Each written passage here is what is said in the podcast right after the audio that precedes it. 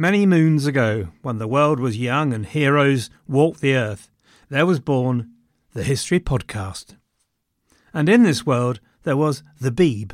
There was Lars Brownworth and a bloke called Mike Duncan, and we heard Mike and knew he was good.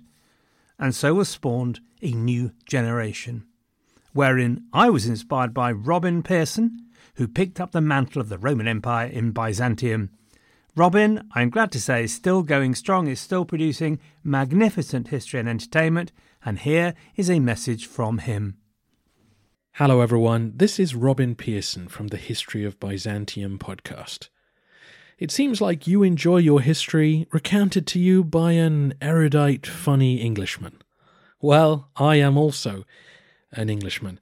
And if you like a bit of Roman history, then come join me for a thousand year epic of incredible highs and devastating lows. Check out the history of Byzantium wherever you get your podcasts, or go to thehistoryofbyzantium.com. For now, back to David. A lot can happen in three years, like a chatbot may be your new best friend. But what won't change? Needing health insurance. United Healthcare Tri Term Medical Plans, underwritten by Golden Rule Insurance Company, offer flexible, budget friendly coverage that lasts nearly three years in some states. Learn more at uh1.com.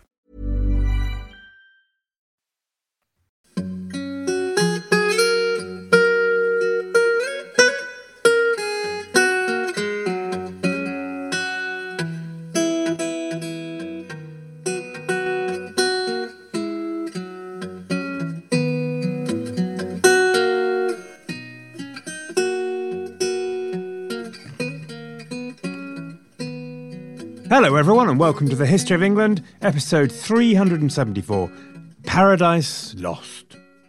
So, last time we had round one.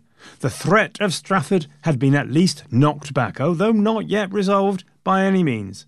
But Strafford's removal from the House on the 11th of November, at very least, took that piece off the board of play, and Charles was forced to think again. There is a sort of pause in proceedings or at least in dramatic news coming from Parliament to the waiting country at this point, for a few weeks after the 11th of November and the middle of December, Parliament doesn't really seem to be getting anywhere. Some disenchantment about this is in evidence. But you might want to visualise how things were done in St Stephen's Chapel. So, if I may make so bold, you might want to hop along to the History of England website and look at the maps and pictures of Westminster Palace. But to give you some sort of idea, the basic rhythm of the day was about three hours in the morning for debate, and then everyone went their own way and separated into committee meetings in the afternoon to look at detailed projects. Unless there were big issues like, hmm, I don't know, discussing whether a bishop should be consigned to the dustbin of history, for example. In the morning, then, Members would make their way into the chapel, which was decked out in dark wood wainscoting, just like the film Cromwell 1970, despite all its associated historical inaccuracies. As they filed in, you might notice a few things. At one end was a raised dais where the speaker sat, and in front of him sat two clerks. Above his seat were the royal arms to which members were supposed to bow before sitting. You might also notice that people often kept their hats and coats on because there was no heating. This is most unlike the White Chamber where the Lords sat, which had once been the Queen's apartments, and so was comfy, with fires, enough space, and all the little niceties of life that high status brings. Come the revolution, brothers and sisters. Anyway, MPs could also wear a sword, still very much a symbol of gentility. St Stephen's Chapel, where the Commons met, was very small for its job. There was nowhere near enough space for everyone, so if everyone did attend a particular debate, MPs had to stand on the floor in the galleries where once musicians used to sing and play. In debate, there was a lot of noise going on. You might be imagining these great events being discussed in stentorian, serious terms, with furrowed brows and quizzical looks and pensive expressions. Not a bit of it. The Elizabethan calm was gone, history. Members would talk amongst themselves, laugh, make jokes, they'd hiss and heckle speakers, sometimes shout speakers down even. The House of Commons had by now then turned into the bear pit that it is today. When there was a vote to be made, the doors would be locked so that no one could slip in a few gents with barrel chests, and there'd be a yay yell and a nay yell. And if it was close ish, there would be a division. The ones challenging the status quo were to leave the chamber to be counted. Each side was appointed two tellers who counted the num- members in and out and then stood in front of the bar, and the clerks of the chambers then announced their scores. Okay, so that's something about the scene. But look, so progress was not dramatic for a while, as Parliament diligently sought to analyse the problems of the nation and get the feeling of the communities. So there were vast numbers of county investigations set up until there were 69 committees formed to look at them. People got worried about that, so committee number 70 was established, a committee to investigate committees, a meeting about meetings, sort of thing. Gosh, that takes it back to pre shed days. Not that there'd been no action at all yet, it has to be said. So the canons of 1640 had been condemned, along with ship money, and Strafford had been removed, so something had happened. Outside in London, though, people were not content with this level of progress, particularly in the minds of a powerfully motivated and radical group of ministers and their supporters in the city, including the likes of Isaac Pennington, who I briefly mentioned to you a couple of episodes ago, I think. Isaac Pennington was becoming hugely influential. As a financier, he was the link between the city and the Parliament about how to pay this blasted fee to pay for the occupation of North East England by the Scots. And he would try to exploit this link to promote religious reform, which was what he particularly was looking for. And he worked closely with the Scottish Commissioners as well, and their hand can also be seen in what happens next, which is that together they all harnessed the power of all that pent up fury and outrage caused by the Laudian reforms of the 1630s. Here was their chance to set things straight, and they would not be denied. So on the 11th of December, London mobilised, using the traditional tool of community parliamentary protest, the petition. It was called the Root and Branch Petition, and I have to say, if you are a collectivist, take a lesson from this. What a great title for a petition Root and Branch. According to the petitioners, the bishops and archbishops were the source of all the evils of the current church. They were to be cleansed from every root, from every branch. It linked the religious and secular grievances together, even blaming bishops for ship money, taxes, and monopolies. At the end, there was this paragraph which may well have been added by Robert Baillie, the Scottish Commissioner.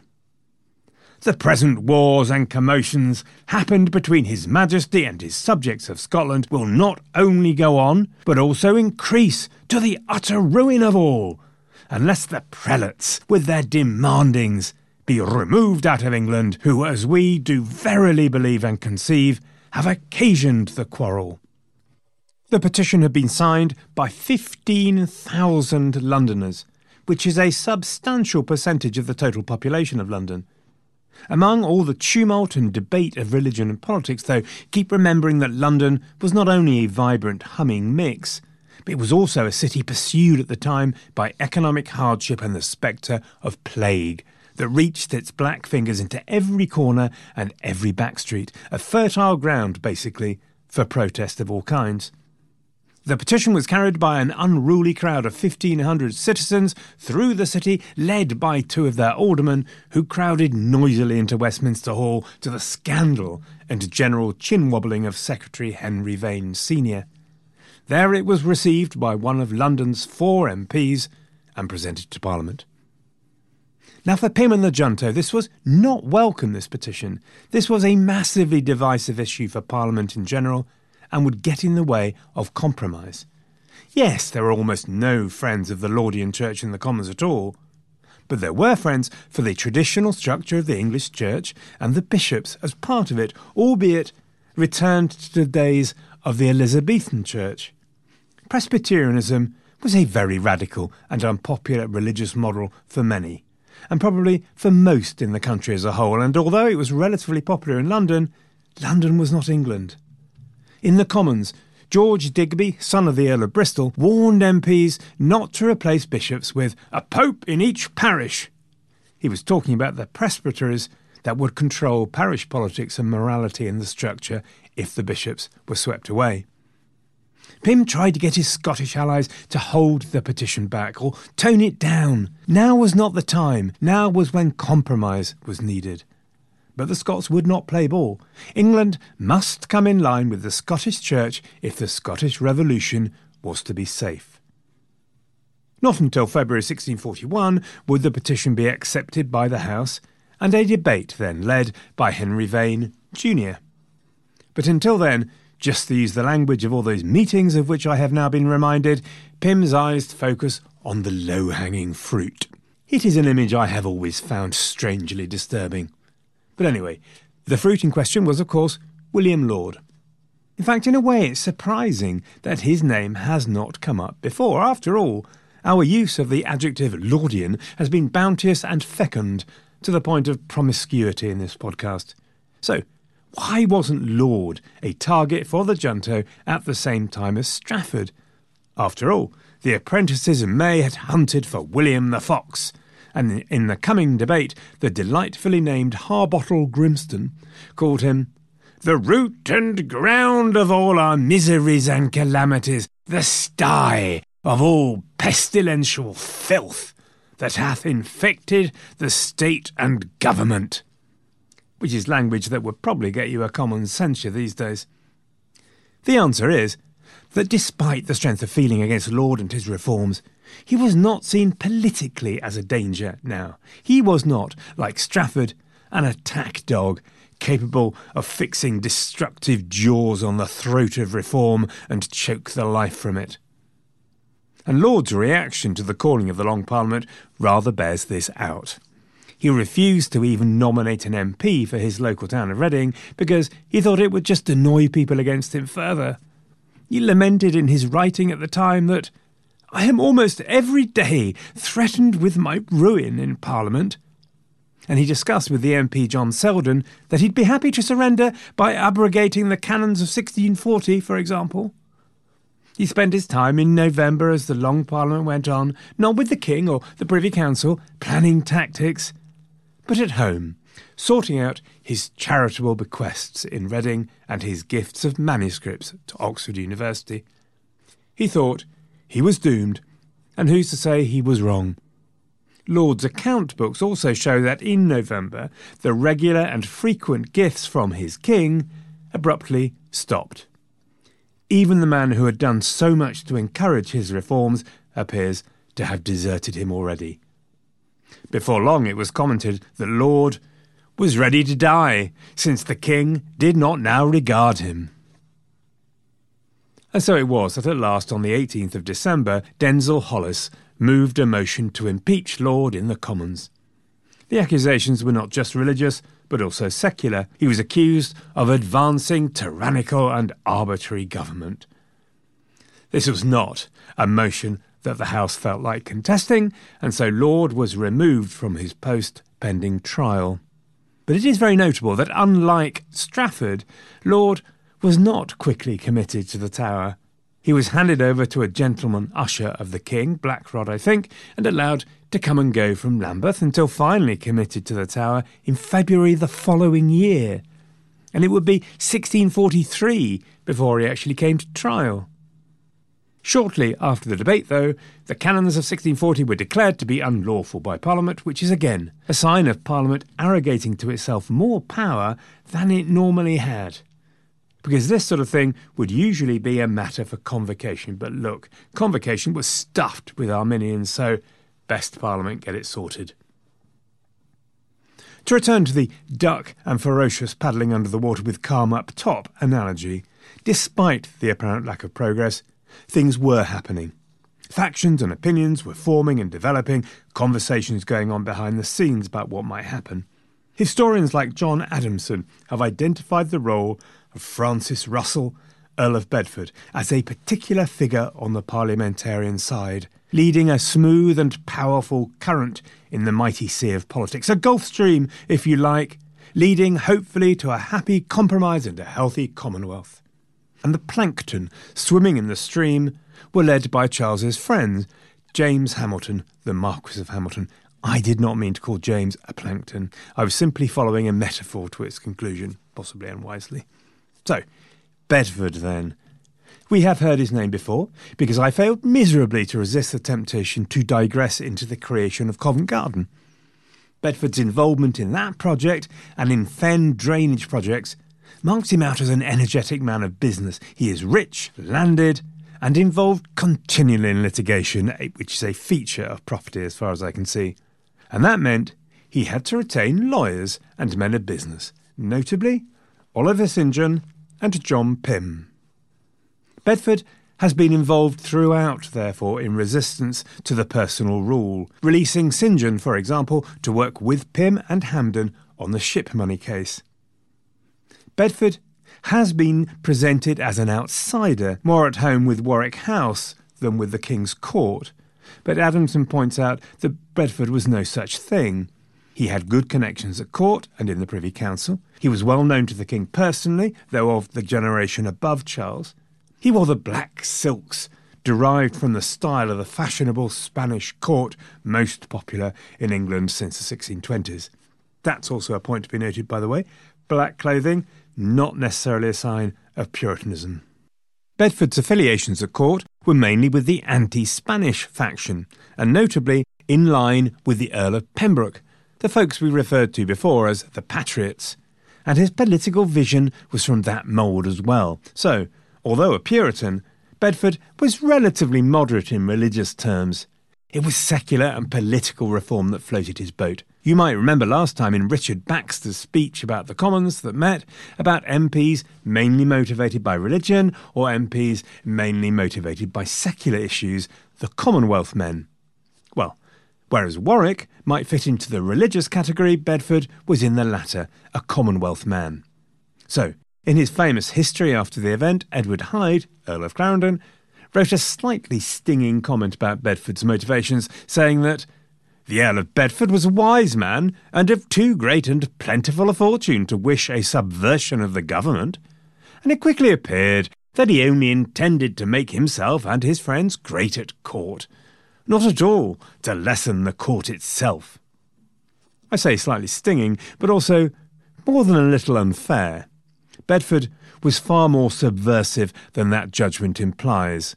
Although Hyde was right when he also thought Bedford wanted no substantial change in the government of the Church, Bedford was indeed no Presbyterian. Hyde also described Bedford as being at the head of a group of the great contrivers and designers. And here was the plan that Bedford led his team of contrivers and designers towards Pym, St. John, Hampden, and the Junto. The plan was radical but it was not revolutionary. In overview, the constitutional relationship of England must just be rebalanced. If the state had been a ship, then some substantial rejigging, moving of that ballast about, a bit of a makeover, but essentially the same boat. The base assumption was that Charles was no longer to be trusted, so he needed some chains to restrict his freedom. They could be pretty chains, gilded, maybe, covered in some sparkly tinsel with some feathers, but chains nonetheless. Persuasion and sweet reason were no longer enough on their own. Events had proven that Mr. and Mrs. Coercion had ridden into town and taken up residence in the bridal suite of history. Engine of coercion was to be money, the King's ability to raise money independently of Parliament must be taken down a dark alley, given a thorough working over, and put on a ship never to return. The King must be entirely dependent on Parliament for his ability to operate government. Secondly, since we have unwittingly fallen into list construction, the King must have better counsel. The incendiaries, as the Scots called them, like Strafford and Laud, must be removed, and good Commonwealth men replace them. Men like, mm, let me think. Oh, Bedford. Maybe Pym, he's a good man. Sound. Hence, Hyde's accusation of self interest, but what Bedford and the reformers aimed for was a situation where the King's ministers had the confidence of Parliament, and that would be the basis of the English and British parliamentary monarch forever, and had been forever also. But getting there now would be a bit of a walk. Thirdly, There must be no way the king could repeat his games of the 1620s and 1630s, just declaring UDI and reigning without parliament. So the king's right to dissolve parliament at will must be spiked. Now that, that would not be popular with the monarch of the peace. Charles was not going to like that one bit, not one little bit. He'd rather have Marie de Medici back to stay than have that. OK, so Commonwealth reform, prerogative revenue swept away to make the monarch dependent on Parliament, councillors with the confidence of Parliament, Parliament to sit by its own right. Fourthly, religious, the Church. That must be reformed. Laudianism must be reversed. Now, the Scots and the radical Puritans had got the bit between their teeth as regards bishops, but that was horribly divisive, as already discussed. Even the more religiously radical members of the junto avoided the thought of a radical rebuilding of the church at this point. John Hampden, for example, was challenged on this point by Edward Hyde in Parliament because he smelled blood that he could create division amongst the reformers. But Hampden was no thickie. He saw a rock that would split the reformers, so in answer to the challenge, he gave only the lame reply We're all of a mind in desiring what is best. The point is, the reformers were very aware of the dangers inherent in the religious question. What they wanted, what all Parliament would agree on, was to roll back Laud's reforms, to return the Church to the balance that had been achieved by Elizabeth of an Episcopalian Calvinist church within which both Puritan and traditionalists had been able to live, a church of unity. In return, the reformers realised that the king needed to be offered a positive view of the future, too, a carrot, if you like, not just a stick. So, royal revenues needed to be put on a firm footing, and this was Pym's bailiwick. The king would be granted by Parliament a greatly enhanced customs revenue, already the most lucrative source of money anyway, and be given regular subsidies. All of this, though, would be subject to regular renewal by Parliament, therefore ensuring the need for Parliament to sit, holding those sparkly chains. There was more. Income from royal and church lands would be improved by being let at proper market rates. For the benefit of the nobility of the realm, all those musty old prerogative fees, wardship, scutage, the stuff which Charles had been mining for the personal rule, would go. But in return, the nobility would have to pay an annual rent for their lands. It sounds awfully familiar, all of this. Remember Robert Cecil, Earl of Salisbury, and his idea of the Great Contract? Maybe all of this could have been prevented if James had just been a bit more canny with his cash. So, it was on this basis that negotiation behind the scene was carried out in November and early December. The reformers had taken out the stick out from behind their back and waved it around at the king, ship money condemned, Strafford and Laud removed. Now, a channel of communication to the court was opened up through Harry Vane Sr., the Secretary of State on one hand, but connected with the reformers on the other, not least through his son, Harry Vane Jr. Harry Vane Sr. was delighted with the plans as presented to him. I can see him beaming with joy right now as I type. His Majesty would be very joyful to hear of our care of his revenue and our desire to make him able to subsist like a king.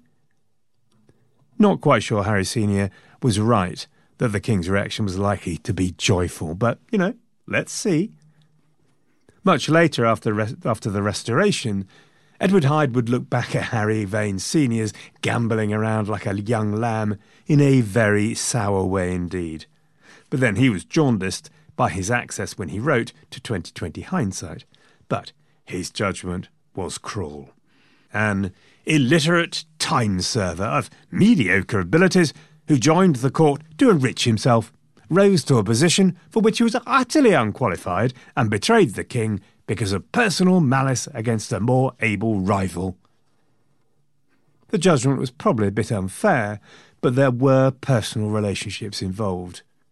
The more able rival mentioned was Strafford, Strafford had resented Vane's promotion to being Secretary of State, and a previously friendly relationship had then turned bad. When he'd been promoted to Earl, Strafford meanly took the title also to Raby, Vane's own seat. It was a deliberate snub. And Vane was not man enough to rise above, or indeed to turn the other cheek, as we are taught to do. As a result, there was trouble. One insider wrote home that the Privy Council is divided into a double faction. The Lieutenant of Ireland goes on still in a close, high way. Sir Harry Vane marches after him in a more open posture. Fiery feud there is between them. I've frequently been told not to tread on people on the way up. It's never been much of a problem for me, having remained resolutely earthbound, but someone should have told Strafford. Because the Vane shaped chicken was coming home to roost one day and one day soon. Nudge, nudge, wink, and I say again, wink. There's never been a faster or easier way to start your weight loss journey than with PlushCare. PlushCare accepts most insurance plans and gives you online access to board-certified physicians who can prescribe FDA-approved weight loss medications like Wegovy and Zepbound for those who qualify. Take charge of your health and speak with a board-certified physician about a weight loss plan that's right for you. Get started today at plushcare.com slash weight loss. That's plushcare.com slash weight loss. plushcare.com slash weight loss.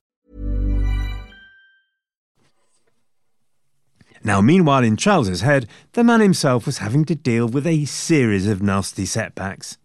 Strafford had been dismissed and was in the Tower. Laud had gone. The Canons and ship money had been condemned by Parliament, and the determined and exasperated tone of Parliament was now very clear to him.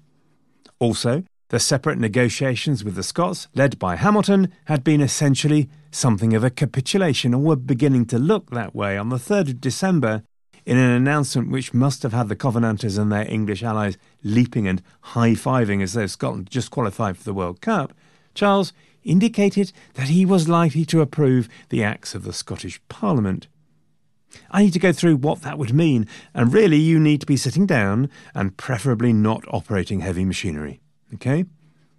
He approved thereby the abolition of the prayer book, the 1640 canons, the abolition of bishops. I mean, what?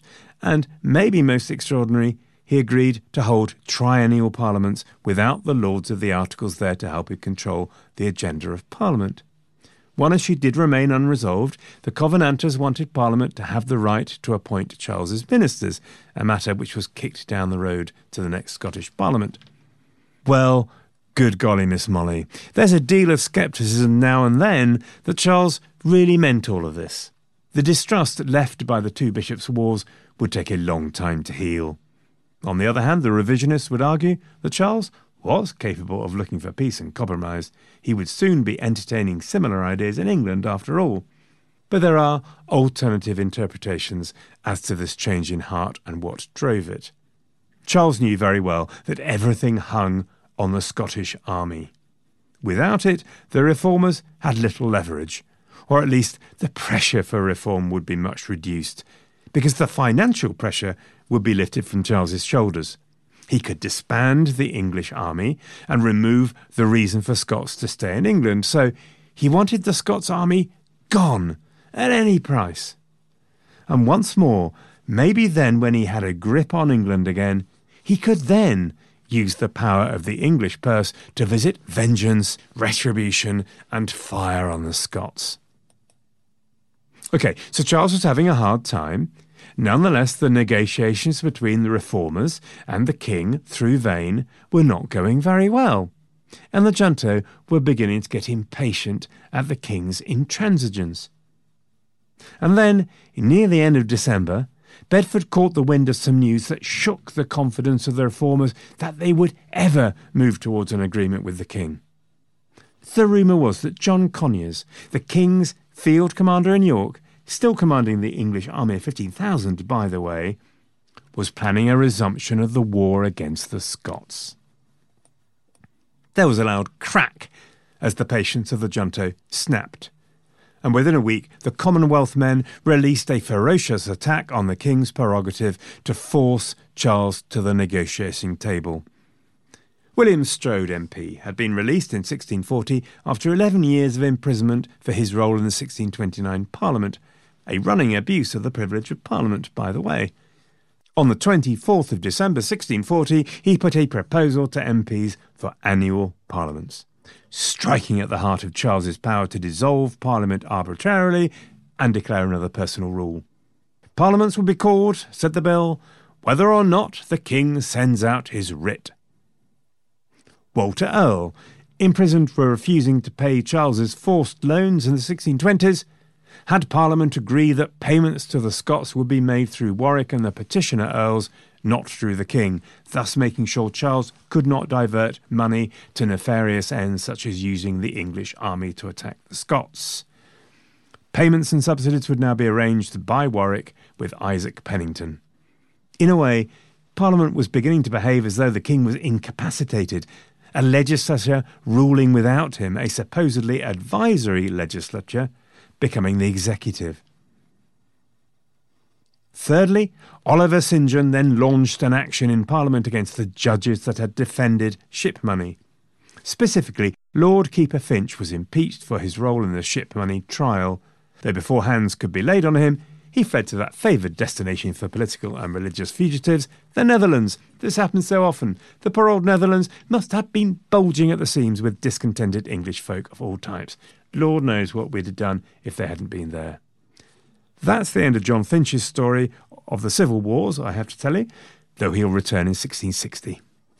So, an assault which stood to strip the king of his sources of finance and ability to declare personal rule to try and raise them anyway. The result of this could have been outright war, but Bedford and the Commonwealth men also held out the hand of friendship to Charles. So it was proposed that four subsidies would be granted at the same time. So the challenge was clear negotiate, because without it, Parliament will deprive you of the ability to determine a settlement. The reformers were not backing down. Right, Let's leave the Palace of Westminster and nip over to Whitehall Palace again and see what's going on now in the King's councils at this point. Just a quick reminder we have a king with a keen sense of honour and a belief in his own divine mandate, and also a rather secure in man, and therefore liable to see disagreement such as he's getting from Parliament as an insult and simply a sign of disloyalty.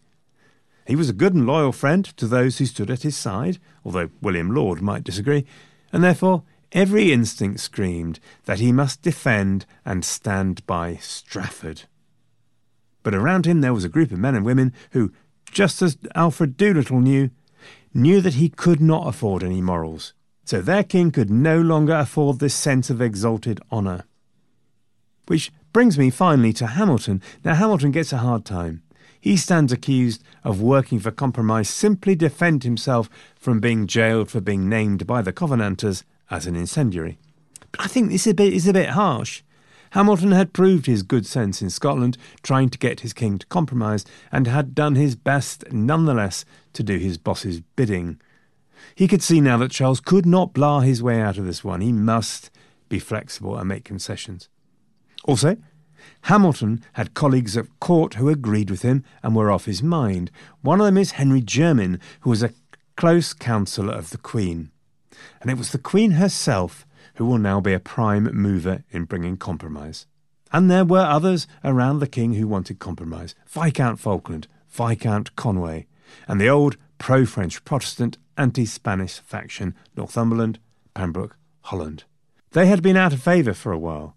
But Charles was now no longer so enamoured of his pro Spanish faction because Spain had failed to deliver money or troops in his hour of need again. Okay, so what I'm saying is there is a peace party saying take this deal and forget Strafford for the good of the nation. Charles is being stubborn, hoping for unicorns. At this point, something surprising happens. It comes in the form of Frederick Henry, the Dutch stadtholder and Prince of Orange.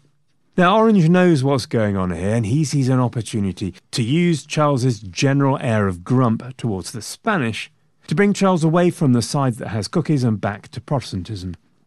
A proposal was revived that his son William should marry Charles's daughter Mary as part of an alliance. It seems to be this that finally opened the gates to advice for compromise. The proposal, soon agreed, knocked back the Spanish faction in Charles's mind. It bestowed prestige on the Protestant faction. Meanwhile, Henrietta Maria enthusiastically supported the prospect of a new Make the Habsburg Eat Dusk alliance Netherlands, France, England, and glory of glories. Concessions finally began to come forward from Charles's mouth. The case of the judges was first. On the 15th of January 1641, he made a stunning announcement. Judges would no longer hold office at the pleasure of the Crown. Now, this rarely gets mentioned in Civil War stuff, and I say shame. Shame on us, I say, because that is fundamental to the independence of the judiciary. No longer can the monarch pressurize judges into decisions they demand on pain of dismissal. Wild! More, it was then followed by Charles promoting the very man who had led the attack on the ship money judges. Oliver St. John was made the new Solicitor General. In terms of olive branches, it was a generous one, with leaves and olives left on it and all. Hamilton persuaded Charles to appoint a new bench of judges, all Bedford and Northumberland nominees. At one stage, remarkably, Pym, Saye Sele, and Bedford were actually closeted away face to face with the Queen, explaining their plans to her. And then on February the 4th, Parliament was astonished to hear from the Queen directly. She wrote to them now, the Queen's counsellors were a matter of angry and constant debate about, you guessed it, her Catholic household. And the anger directed at the Queen's head will remain a constant factor. One of Charles's more attractive traits was his evident and constant love and concern for the safety of his family. Anyway, the Queen sent a lovely letter to Parliament assuring them that a particularly fractious Catholic priest, Rossetti, was going to be sent back to Rome as they wanted and she apologised for her appeal to Catholics to support the king in his Scottish war and promised to bring people together. Henrietta Maria has a reputation as headstrong, incendiary, careless of consequences. Here she is, in the traditional role of queen since time immemorial, the peacemaker, intelligently and sensitively searching for peace and bringing people together. Though, fair dues, later when the chips are down, she'll be a tiger. On the 23rd of January 1641, Charles gave a speech at the banqueting house to all the assembled Parliament. Now, Charles could not help expressing a bit of his frustration and fury at the water that the royal horse was being dragged to drink. There are some men that more maliciously than ignorantly will put no difference between reformation and alteration of government. Warwick, Junter, I'm looking at you. But apart from that, the speech was amazingly conciliatory. Whatsoever part of my revenue shall be found to be illegal or heavy to my subjects, I shall be willing to lay down, trusting in their alterations. Wow, by eck and by golly by gum, the king has accepted the cancellation of prerogative rights. There are still problems lurking. Numero uno, Strafford. It hurt Charles immeasurably to think of his loyal servant being punished. So there's an affair that sets everything back a bit and make people think that Charles might be thinking that their unicorn is going to appear here and that Strafford won't go to the dogs. Charles uses his royal prerogative to reprieve a Jesuit, give them a pardon. A Jesuit who had been tried and convicted for being in the wrong place at the wrong time, essentially, i.e., England. So, people panic. Panicky people can't make deals. Is this what Charles is planning for Strafford? Is everything just a blind? Will he simply use the royal par- pardon to set Strafford free when he's impeached, if he's impeached, by Parliament? So once again, the Queen intervened here, explaining the realities of life to Charles, and a deal was done. The reformers gave Strafford two weeks to prepare his case before trial, and promised that said Jesuit would not be executed, whatever his sentence. Charles withdrew the pardon. Gosh, this is all rather emotional, touchy feeling, and moving. We are coming to compromise. There is another problem religion. Finally, the day dawned for the root and branch petition to be debated in Parliament. Now, Charles was implacably opposed to the abolition of bishops. Implacably opposed. Conrad Russell makes a rather astute observation. He is, after all, well known as a clever chap, our Conrad, and I suspect might be a descendant of Francis Russell, Earl of Bedford. Am I right? Anyway, Conrad Russell makes the point we accept that a majority of English, and especially MPs, were not prepared to compromise the religion they had grown up with. And yet, we assume Charles should be a political realist and compromise over his religious beliefs. Well, Charles believed in his admittedly extreme view of the divinity of bishops as firmly as Calvinists believe in predestination. And so, how are we to blame him for that and not the Calvinists? So, anyway, 10 to 15 years ago, the idea of a petition for the abolition of bishops would have been absolutely daft, completely unthinkable. That this was now a matter for debate in the Commons of Parliament was the clearest evidence of the chaos that Laud and Charles had wrought with the settled Elizabethan Church, a settlement achieved only after two generations had passed. The issue also divided Parliament, as we've said, and would do so throughout the period. The Scots were utterly determined they would have their way, the bishops would be abolished, and the Presbyterianism established. And there were plenty, as I say, in the English Parliament that would agree with them. Scots saw it as essential that England would come into line with Europe's most perfect church, and Charles could never again impose his religion on his Scottish subjects. But it was deeply divisive for the English, and specifically an issue that divided the reformers. So, of the Commons, maybe only about 130 of the 500 plus members were actually in favour of Presbyterianism in England, and a handful of peers. The likes of Bedford had absolutely no desire to get rid of bishops. All they wanted was to return to the Elizabethan Church. But the Scots wielded enormous power because of their army, and some of the English agreed with them. So if the and branch petition was accepted, it would spell the end of the tentative peace and destroy compromise. So, the debate on the 7th and 8th of February was hard fought and close. In the background, once more, Charles made a major concession. He would sign up to a formula agreeing to return the church to the Elizabethan state. So, in the debate in Parliament, three men were all celebrities now Hampden, Pym, and St. John, and they were pivotal. If they spoke up for the root and branch reform, the petition would pass. What they did was to sit on their hands. They said nothing. The moment of danger passed. The petition was referred to a committee. The Scots tried to pack the committee with their supporters and thought they'd succeeded, but crucially, the terms of reference for the commission specifically excluded any discussion of the role of bishops. It was a reprieve. The root and branch proposal looked buried. It was defeat for the Scots and the English Presbyterians. Peace then approaches, surely. Charles was now faced with an agonising decision, one more the Triennial Bill. So, this is Strode's bill for annual parliaments, which had been amended to election every three years rather than every one year. This was crucial to Bedford's settlement. The lock that prevented Charles from reneging from the deletion of his prerogative money raising powers by just dissolving Parliament, that tied Parliament financially to Parliament forever. George Digby, the radical son of the Earl of Bristol, took the bill to the Lords, there it was approved, and now it came back to the King for assent. This was the moment.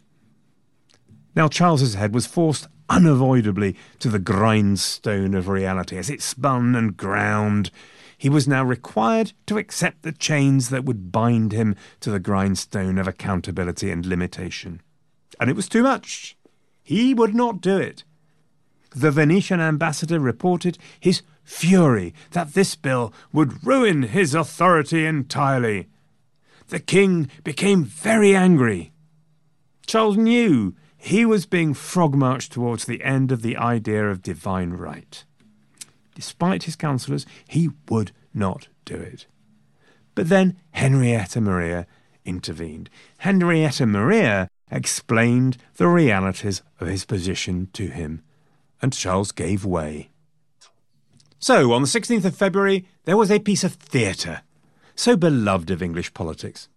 The King's assent in Parliament was presented as a ceremony of reconciliation. The king was crowned and robed in ermine and was escorted to the bar of the House. There, the Speaker presented Charles with the four subsidies of the Commons as what they called a free gift. Actually, of course, it was the most expensive gift ever, but whatever. Charles made a speech. He accepted that the status quo was irrevocably changed by the Triennial Bill, yielding up one of the fairest flowers in his garland. He expressed his confidence that Parliament would now not push him on the matter of bishops, and true to form, slipped in a dig that Parliament had proceeded to the disjointing almost of all parts of his government. Public euphoria greeted the passing of the tri- Triennial Act. Bells tolled, the streets were packed, bonfires burned. Three days later, on the 19th of February, the new order was confirmed. Bedford became the Lord Treasurer, Pym the Chancellor of the Exchequer. Other reformers were summoned to the Privy Council the Earl of Essex, Hertford, Sele, the future Earl of Manchester, and the Earl of Bristol and Lord Savile. King's councillors with the confidence of Parliament. Conspicuous by his absence was one of the greatest peers of the land, Warwick. Charles was still playing politics, as he should, of course. The moderate reformers and supporters of the continuance of the Episcopalian Church were rewarded.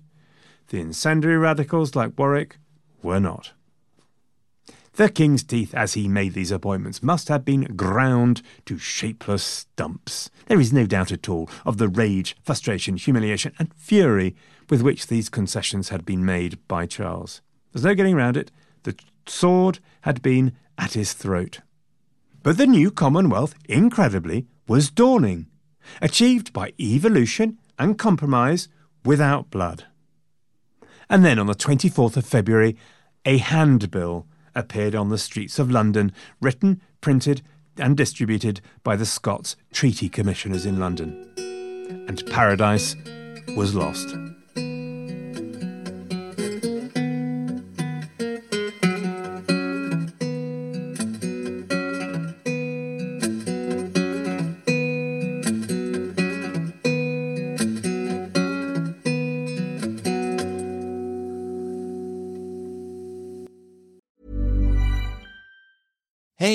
Danny Pellegrino from Everything Iconic. Ready to upgrade your style game without blowing your budget? Check out Quince. They've got all the good stuff shirts and polos, activewear, and fine leather goods, all at 50 to 80% less than other high end brands. And the best part? They're all about safe, ethical, and responsible manufacturing. Get that luxury vibe without the luxury price tag. Hit up quince.com slash upgrade for free shipping and 365 day returns on your next order. That's quince.com slash upgrade. Mom deserves the best, and there's no better place to shop for Mother's Day than Whole Foods Market. They're your destination for unbeatable savings, from premium gifts to show-stopping flowers and irresistible desserts. Start by saving 33% with Prime on all body care and candles. Then get a 15-stem bunch of tulips for just $9.99 each with Prime. Round out Mom's menu with festive rosé, irresistible berry chantilly cake, and more special treats. Come celebrate Mother's Day at Whole Foods Market.